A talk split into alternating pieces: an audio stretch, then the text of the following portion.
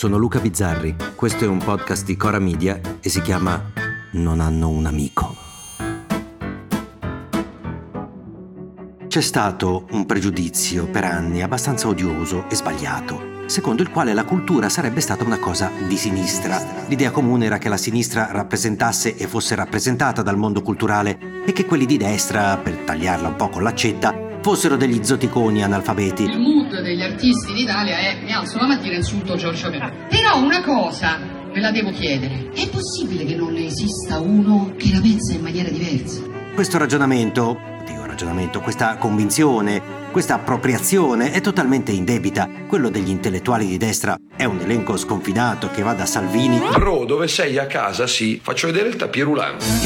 Scherzo, che va da Longanesi a Flaiano a Gentile, a uno scrittore geniale come Giovannino Guareschi, con quel Don Camillo che, data millenovecentocinquantadue, ma dopo settant'anni racconta meglio di chiunque altro non l'Italia del millenovecentocinquantadue, ma l'Italia di oggi. No, signore, voi mi promettete un posto in paradiso, Peppone mi dà un posto in comune, una pompa di benzina, te la faccio avere in cinque giorni. In più, bisogna guardare a quel che se n'è fatta la sinistra di questa inventata egemonia culturale, trasformandola negli anni in qualcosa che si parlava un po' addosso, creando dei circoli viziosi e anche un po' viziati, fatti sempre delle stesse persone, che poi si sono create anche dei premi, e quest'anno io premio te, poi l'anno prossimo tu premi me, e intanto arriva pure mio figlio, che poi lo premiamo tra qualche anno. Allora vince la settantaseiesima edizione del Premio Strega. Il David di Donatello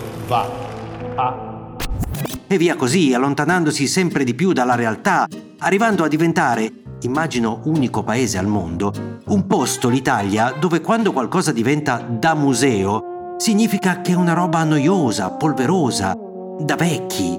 Faccio un esempio, in francese un pezzo da museo... Pièce de musée. Si dice di una cosa di inestimabile valore e in Italia di un'auto che non funziona più. Ecco, in tutto questo, quando alla destra è toccato mettere un ministro della cultura, la scelta è stata quella di Gennaro Sangiuliano. Ecco, um, questo podcast si chiama Non hanno un amico, io credo che un amico lui ce l'abbia, più un'amica forse, e ho impressione anche di chi sia, e in dieci giorni ha già detto una serie di cose che con la cultura hanno pochissimo a che fare. Noi garantiamo le domeniche gratuite, una domenica al mese gratuita. Per esempio ha parlato della fine dei musei gratis, che è un argomento spinosissimo, complicato, che non si può risolvere in due parole, perché per molti musei avere una biglietteria costerebbe di più dei ricavi della biglietteria stessa. Poi ha detto che era uno scandalo che i musei degli Uffizi fossero chiusi nel ponte di Ognissanti. Non è giusto aver fatto trovare sbarrati gli Uffizi, che sono un grande scrigno della cultura italiana. Senza sapere evidentemente che un sacco di musei erano chiusi nel ponte di Ognissanti, ed è un peccato, ma è un peccato perché il ministero che lui dirige è responsabile di una voragine di mancanza di personale, ma non da oggi, da, da, da decenni, e quindi i più bei musei del nostro paese aprono a singhiozzo, da sempre è un problema di cui si deve occupare lui. Poi ha pensato bene di dare un'intervista in cui diceva che basta con i soliti personaggi di sinistra, bisogna che la Rai faccia finalmente una fiction su Oriana Fallaci, senza evidentemente sapere che la fiction c'è già, l'hanno fatta cinque sei anni fa. Il giornalismo l'ho mai studiato, io l'ho fatto. E Rai uno l'ha fatta, oltretutto quando al T G di Rai uno ci lavorava Sangiuliano Gennaro, che evidentemente è un omonimo, e Dulcis in fondo ha specificato che ora che c'è lui finalmente si potrà fare un film su Pirandello. Ecco, senza evidentemente sapere che in questo momento al cinema c'è un solo film italiano che, grazie a Dio, sta incassando un pochino più degli altri, ed è un film su Pirandello.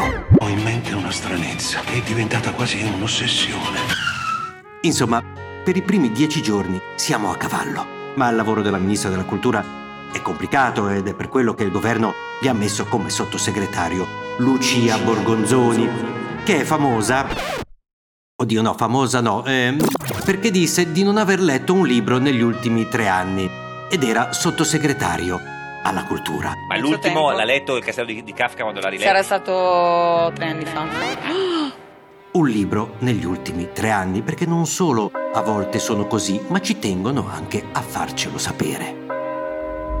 Le parole italiane più conosciute all'estero, quelle per le quali ci riconoscono, sono pizza, espresso, mozzarella e tiramisù. Forse c'è pure mafia, ma... Però pensiamoci, non ce ne sono altre, molte altre, che meriterebbero di starci. E se non ci sono, è colpa nostra. Qui sta il nostro fallimento, il fallimento di chi la cultura l'ha trattata come se fosse cosa sua e di chi se n'è lavato le mani pensando che non fosse centrale, che non desse da mangiare, mentre i primi avevano capito che sì, da mangiare ce n'era, e si sono abbuffati, lasciandoci la pizza, la mozzarella, il tiramisù e per finire un espresso. Onorevoli senatori, fascisti, fascisti! A domani. Non hanno un amico è un podcast di Cora Media scritto da Luca Bizzarri con Ugo Ripamonti. La cura editoriale è di Francesca Milano. La post-produzione e il sound design sono di Filippo Mainardi. La supervisione del suono e della musica è di Luca Micheli. Il producer è Alex Peverengo. Le fonti degli inserti audio sono indicate nella sinossi.